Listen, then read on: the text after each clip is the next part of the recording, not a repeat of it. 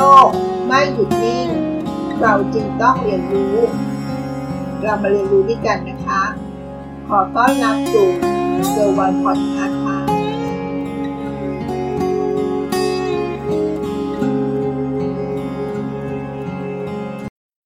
ความรู้ภาษีของนิติบุคคลมาฝากกันอีกแล้วนะคะ ในหัวข้อชวนคิดวันนี้ก็คือสำรองจ่ายแล้วมาเบิกภายหลัง เคยเจอเหตุการณ์นี้ไหมคะ ในเนื้อบทความที่เขาแชร์มา ก็เริ่มต้นด้วยคำถามนะคะว่า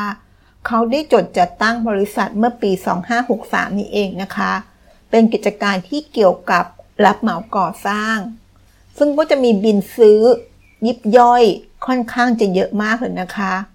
และอีกประการหนึ่งก็คือเงินสดเวียนในบัญชีบริษัทสำหรับการซื้อวัสดุในการทำงาน ก็จะมีปัญหาพอบ้างไม่พอบ้างคำถามมีดังต่อไปนี้นะคะคำถามข้อที่ 1 กรรมการทำการซื้อวัสดุต่างๆ ด้วยเงินสด หรือเงินโอนของกรรมการ และกรรมการก็จะรวบรวมใบเสร็จ หรือใบกำกับสินค้า เพื่อทำการตั้งเบิกในตอนสิ้นเดือนนะคะ แบบนี้ทำได้หรือไม่คำถามข้อที่ 2 นะคะ เงินที่กรรมการใช้สำรองจ่ายไปก่อนในแต่ละครั้ง และเงินที่บริษัทโอนคืนให้กรรมการ ตามใบแจ้งเบิกเงินสำรองค่าวัสดุ ถือเป็นเงินได้ของกรรมการหรือเปล่า และคำถามข้อสุดท้ายข้อที่ 3 ลักษณะที่การทำงานเป็นแบบนี้ จะมีผลกระทบกับเงินเข้าออกในบัญชีกรรมการหรือไม่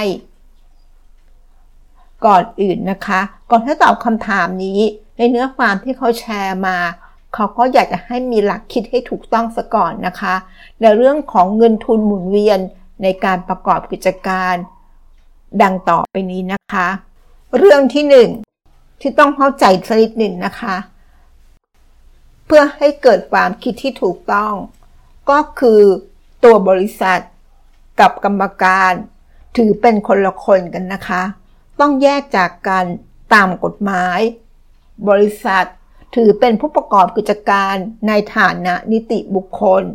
ส่วนกรรมการมีฐานะเป็นลูกจ้างของกิจการนะคะ เรื่องที่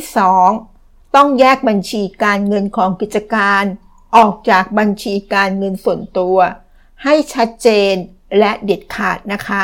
อย่าเอามาปะปนกันเด็ดขาด ปัญหาส่วนใหญ่ เกิดจากการเอาทั้งสองส่วน ทั้งของกิจการและของส่วนตัวมารวมกัน จนเกิดความสับสน และทำให้เกิดปัญหาดินพอกห่างหมูในภายหลังได้นะคะ เรื่องที่ 3 การวางแผนเรื่องเงินทุนหมุนเวียนของกิจการให้ชัดเจน กิจการสามารถระดมเงินเข้าสู่กิจการได้ 2 เส้นทางด้วยกันนะคะ เส้นทางที่1 กิจการต้องออกจำหน่ายหุ้นสามัญต่อเริ่มกิจการ หรือกิจการออกจำหน่ายหุ้นสามัญหรือเพิ่มทุนให้กับกิจการก็ได้นะคะ เส้นทางที่ 2 ที่จะได้แหล่งเงินทุนมานะคะ ก็คือกิจการกู้ยืมเงินจากสถาบันการเงิน หรือไม่ก็กู้ยืมเงินจากบุคคลที่เกี่ยวข้อง ซึ่งอาจจะเป็นผู้ถือหุ้น เป็นกรรมการ เป็นพนักงานของบริษัทก็ได้นะคะ นั่นก็คือเรื่องความเข้าใจก่อนเป็นอันดับแรก 3 เรื่องนะคะ เมื่อเราพอเข้าใจพื้นฐานเท่ากันแล้ว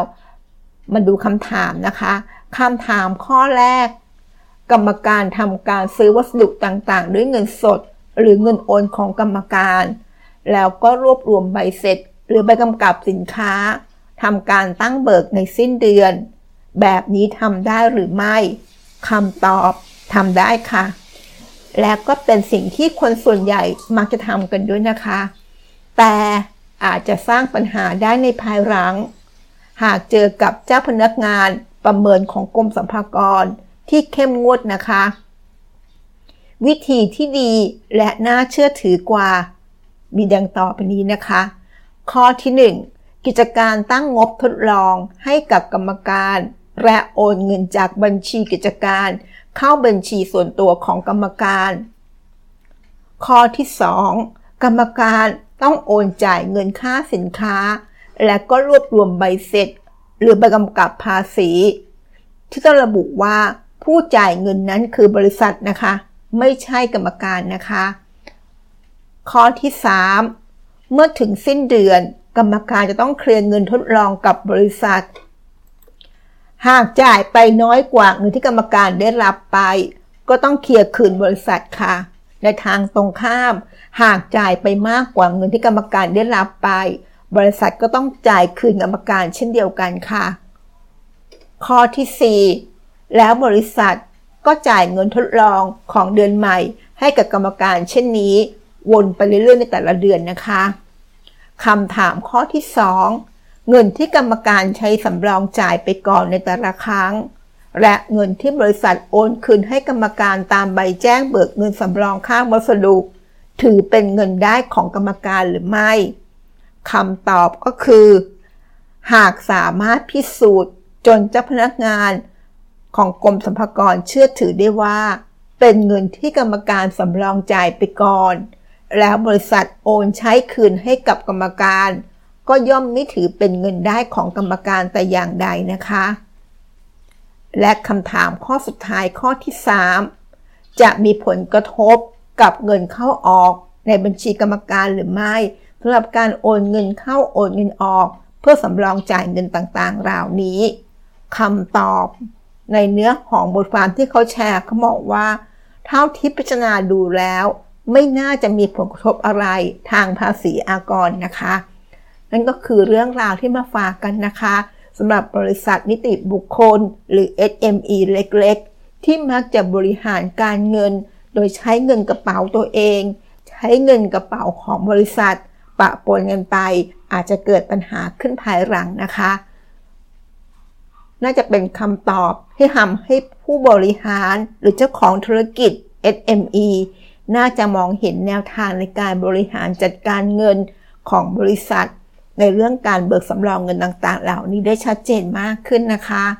ขอบคุณที่รับฟังแล้วพบกันใน EP หน้า สวัสดีค่ะ